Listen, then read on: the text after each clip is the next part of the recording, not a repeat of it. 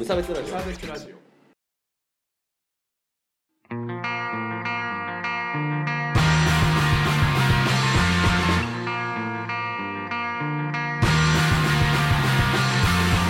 鈴木一軸です。無差別ラジオダブルです。始まります。よろしくお願いします。このラジオは無差別な世界を作るため鈴木と川村が世の中の不条理を無差別に切ったり話をややこしくしたりするラジオです。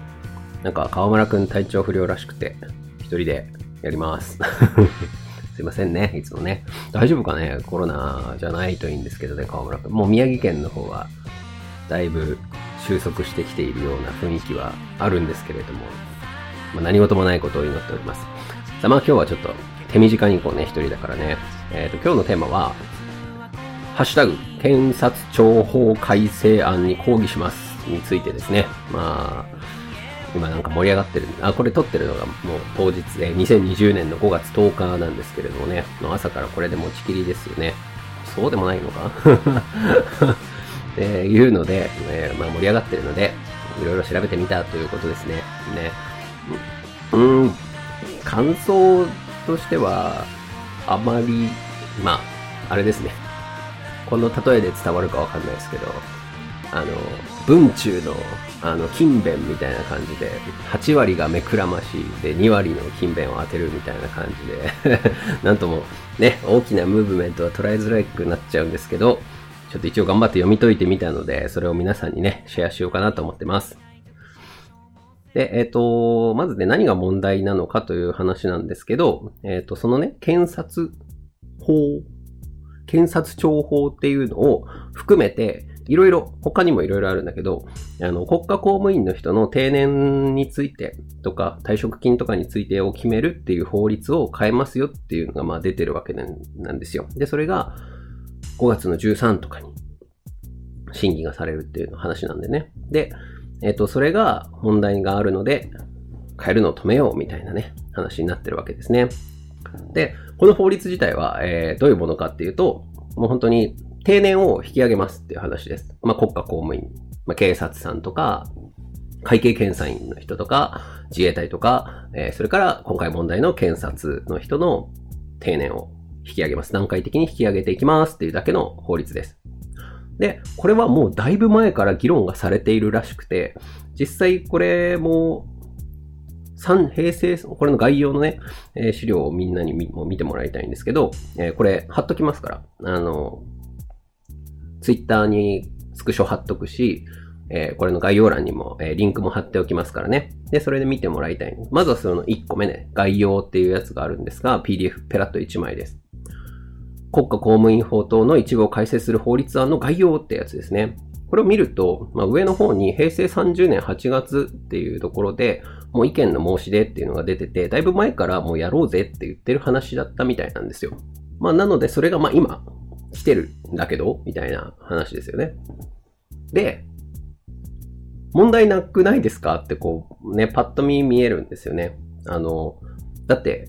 今、あの、まあ、63歳で、あの、刑事長、検、検事長か。検事長さんは63歳で辞めなきゃいけないけど、それを伸ばすこともできますよとか、一般的な検察官が60歳なんだの定年を、えー65歳にしますよとか、まあそういった流れ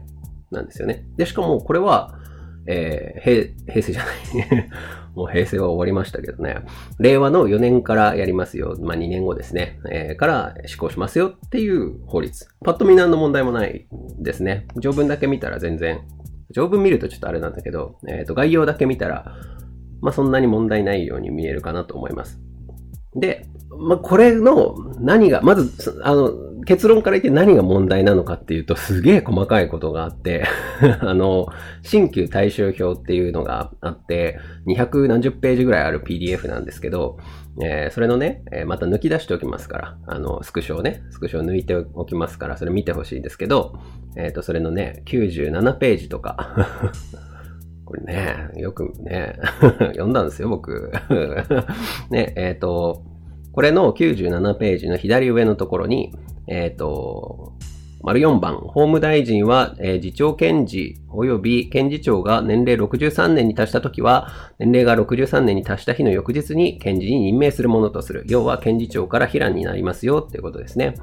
で、次に、内閣は、えー、丸5ですね。丸5、内閣は全校の規定に関わらず、年齢が63年に達した次長検事または検事長について、当該次長検事長または検事の職務の遂行上の特別の事情を勘案して、当該次長、検事または検事長を検事に任命することにより、えー、公務、まあ、良くないことがあったら、えー年齢63年に達した日の翌日から起算して、1年を超えない範囲内で期限を定めて、引き続き当該次長検事または検事長に、当該次長検事または検事長は年齢63年に達した日において占めていた官、及び職を占めたまま勤務をさせることができる。という条文が新設されると。えー、ざっくり言うと、まあ、63年を越しても、えー、内閣が認めれば引き伸ばしていいですよっていう話ですね。で、これが問題だっていう話。これが問題ね。な、なんでかっていうと、この検事長っていう人、クラスになると、まあ、内閣を起訴できますよっていう立場にあるので、えー、その人が、えー、定年を伸ばすかどうかっていうのを内閣が決めるっていうのは、じゃあもう内閣を守りたい側の検事さんを伸ばしたりとか、なんかやたら内閣をつっついてくる検事さんを、えー、定年退職させます。もうさせちゃいますと。伸ばすのを認めませんとかっていう、えー、ことができるようになっちゃうから、良くないんじゃないのっていう話。めっちゃわかりづらいですよね、これね。うん、なるほどなっていう感じですね。で、で、これは、あの、で、いいか悪いかっていうと、わかんない。うん、わかんないですね。あの、だって、その、まあ、確かに内閣のことを起訴できるっていう、内閣の人を起訴することすらできるっていうパワーはあるけど、あくまで、えー、検察っていうのは行政権の中に、え、入っているものですから、まあ、そこを内閣は逆にコントロールしなきゃいけない側の人でもあるわけですよね。まあ、そこはなんかこう、相思相愛っていうの？ちょっと違う？違うな な。ので、まあ、そこは、え、緊張感を持った方がいいですよっていう話もあるし、まあ、緊張感が、まあ、その内閣がきちんとコントロールすべきだから、えー、内閣がきちんと面倒を見るべきだっていう話もあるので、ここにおいて議論をすべきだと思うというのが僕の今回の結論になろうかなと思います。ああまあ、なので、で、それにあたって、やっぱりこれはもうちょっと、まあ、今のタイミングでやらなくてもいいなっていうのはわかるっていう感じですね。そこに付随してね。まあ今コロナが大変じゃないですか。まあだから、そこで、ね、これを、このさ、だからこの PDF もまあこれまだ3月に提出されてるからあれだけど、要はこういうたくさんの200ページにもわたる PDF とかを日々官僚さんたちは作ってるわけでしょなんかそういう業務をさ、あの、軽減してあげた方がいいんじゃないの？ってこう思ったりするわけなので、え今このタイミングでちょっとやるべきではないかなっていうのにも同意しますという感じですね。うーん、なんか、どっちがいいんですかね？あの、まあ、内閣を監視する役を検察に求めるか、いやでも、検察はあくまでこう内閣というか行政機関だから、僕はどっちかっていうと、ちゃんと内閣がコントロールをした方がいいような気がするかなっては思ってますね。うん。ま、だからこの法案自体にはまあ悪くないかなっていう感じですね。僕、僕が、僕の意見はね。っていうのがまず一個。で、えっと、で、これだけだったら、もうちょっと議論しようぜぐらいの感じで終わってたと思うんですけど、なんでこんな燃えてる、燃えてるかっていうと、えっ、と、黒川さんっていう人の事件、事件、事案があるわけなんですよね。で、これは遡れば1月だか2月にですね、えー、黒川さんっていうこの検事長さん、話題のね、えー、検事長さんっていう人が、えー、定年になるはずだったんですね。定年になるはずだったんだけど、いや、もう条例、あ、条例じゃない、内閣の閣議決定でもう伸ばしてもいいんですよというなんか雑なことをしたということですね。それが問題なのよ。それだけ。うん。それ。すごい、それ。っていう感じですね。あのまあ、僕はその黒川さん、その黒川さんっていう人がなんか安倍ちゃんにべったりだとか、なんかガスがべったりとかっていうなんかね、記事も読んだけど、まあそれはなんか正直、うん、まあどうでもいいかなっていう感じですね。一般的な議論じゃないからね。あの、今回一般議論的にま、まずいのは、えっ、ー、と、法、この法律がさっきも言ったけど、令和の4年に施行されるんですよ。63歳から超えていいよっていうのは。なのに、えっ、ー、と、令和2年の2月ぐらいの時点、まあ、1月末にね、その閣議決定がされて、2月に、あの、やんなくなったみたいなんだけど、その、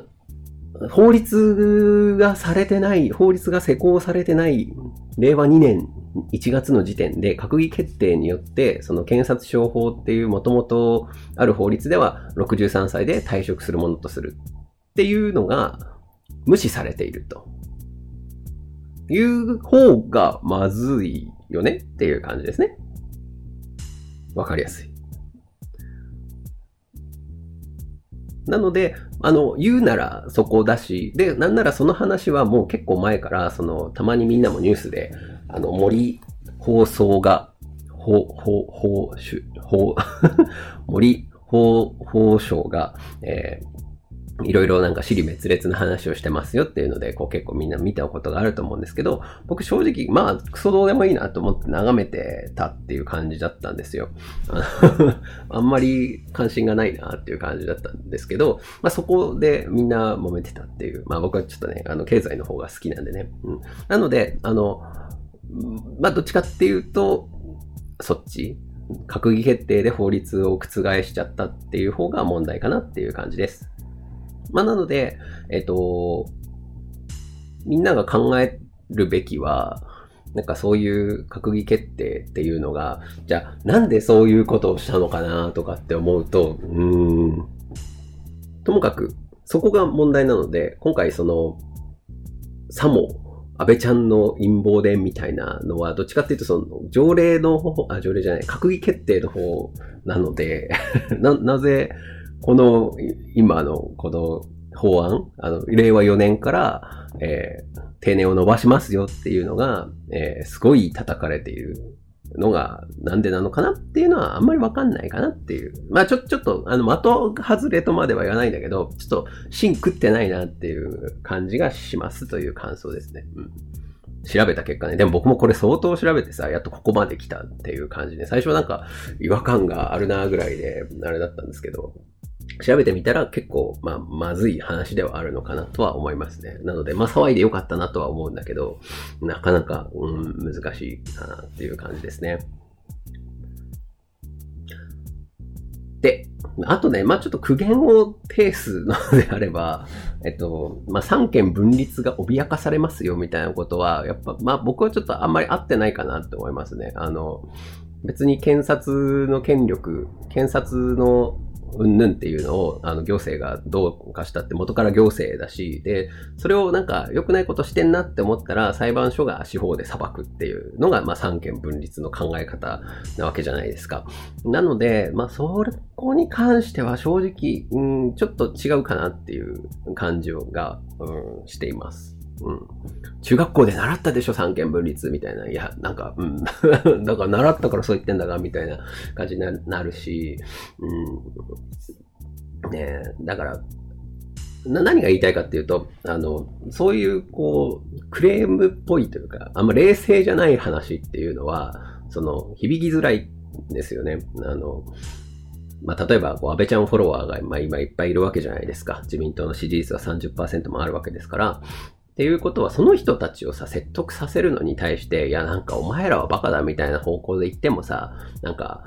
ダメですよっていうことなんですよね。そんなこと言われてさ、いや、そんなことないよってなるでしょ。誰だってそうでしょ。お前は間違ってるってさ、あのさ、お前お前間違ってるバカだ何やってんだとかって言われてさ、嫌でしょ。そんな人の話なんて聞きたくないっすよ。もうね。だから、ちゃんと冷静に、うーん、やった方がいいと思う、思うんですよねっていう感じですね。だから、まあ、今回は、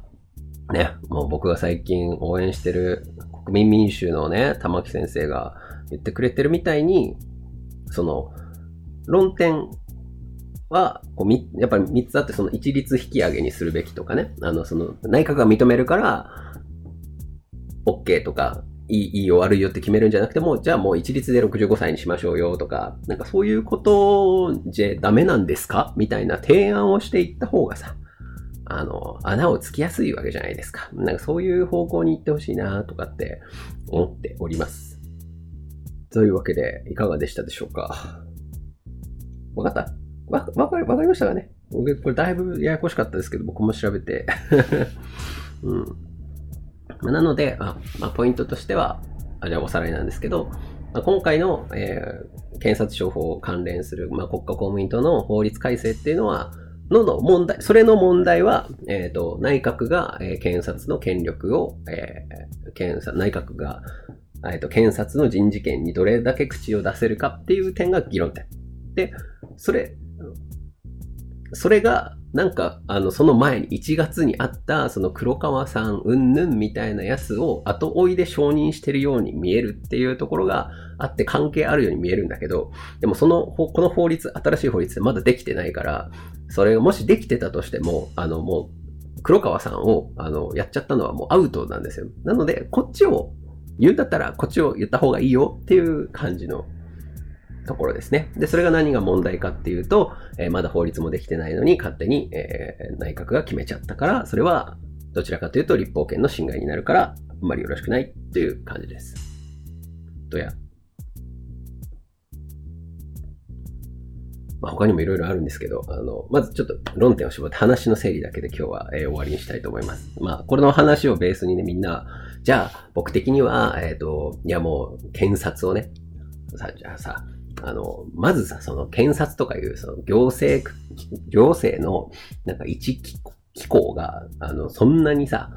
あの、強いパワーを持ってること自体まずおかしいとかっていうのは、これホリエモンの話ね。ホリエモンは、なんで、検察が、ツイートしてたんですけどね、検察ばっかりめちゃめちゃパワーを持ってるから、逆にこう、制御した方がいいみたいな話もあるだろうし、そういう議論をした方がいいかなと思いますね。ベースにね、それをベースにね。だから、なんか、安倍は悪魔だみたいな議論は、まあ今回かなりバカだとは思うけど、なんか、安倍ちゃんが悪魔の代表みたいな感じの前提で話を始めると全然話が噛み合わないことが多いので、なんかそういうのはちょっと非生産的だなって思います。ということです。以上。頭は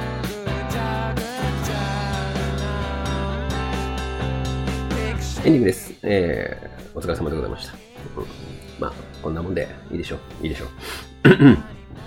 えっと、お便り募集しております。無差別ラジオ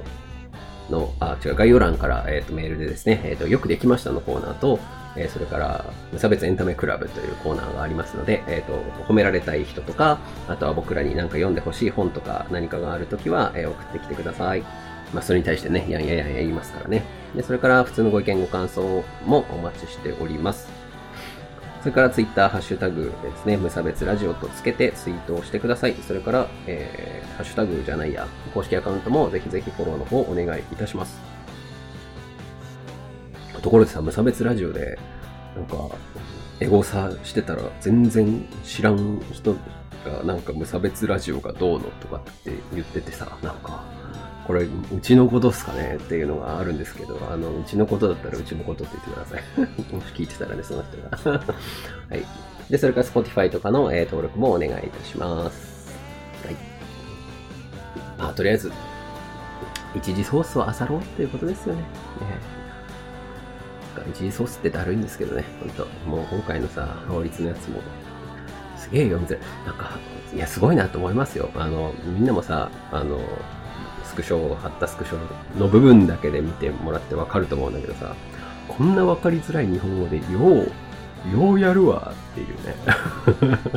こんなのずっと見てたら気狂うからさ、本当なんかこう、ね、まあ、僕みたいなこうちょっと多動の毛がある人にはちょっと務められないなって思いますね。この立法の作業っていうのね。いや、すごいですね。はい。まあ、そんな感じで国家公務員の皆さんもお疲れ様でございますというリスペクトを込めて、えー、これぐらいで終わりたいと思いますので、お疲れ様でした。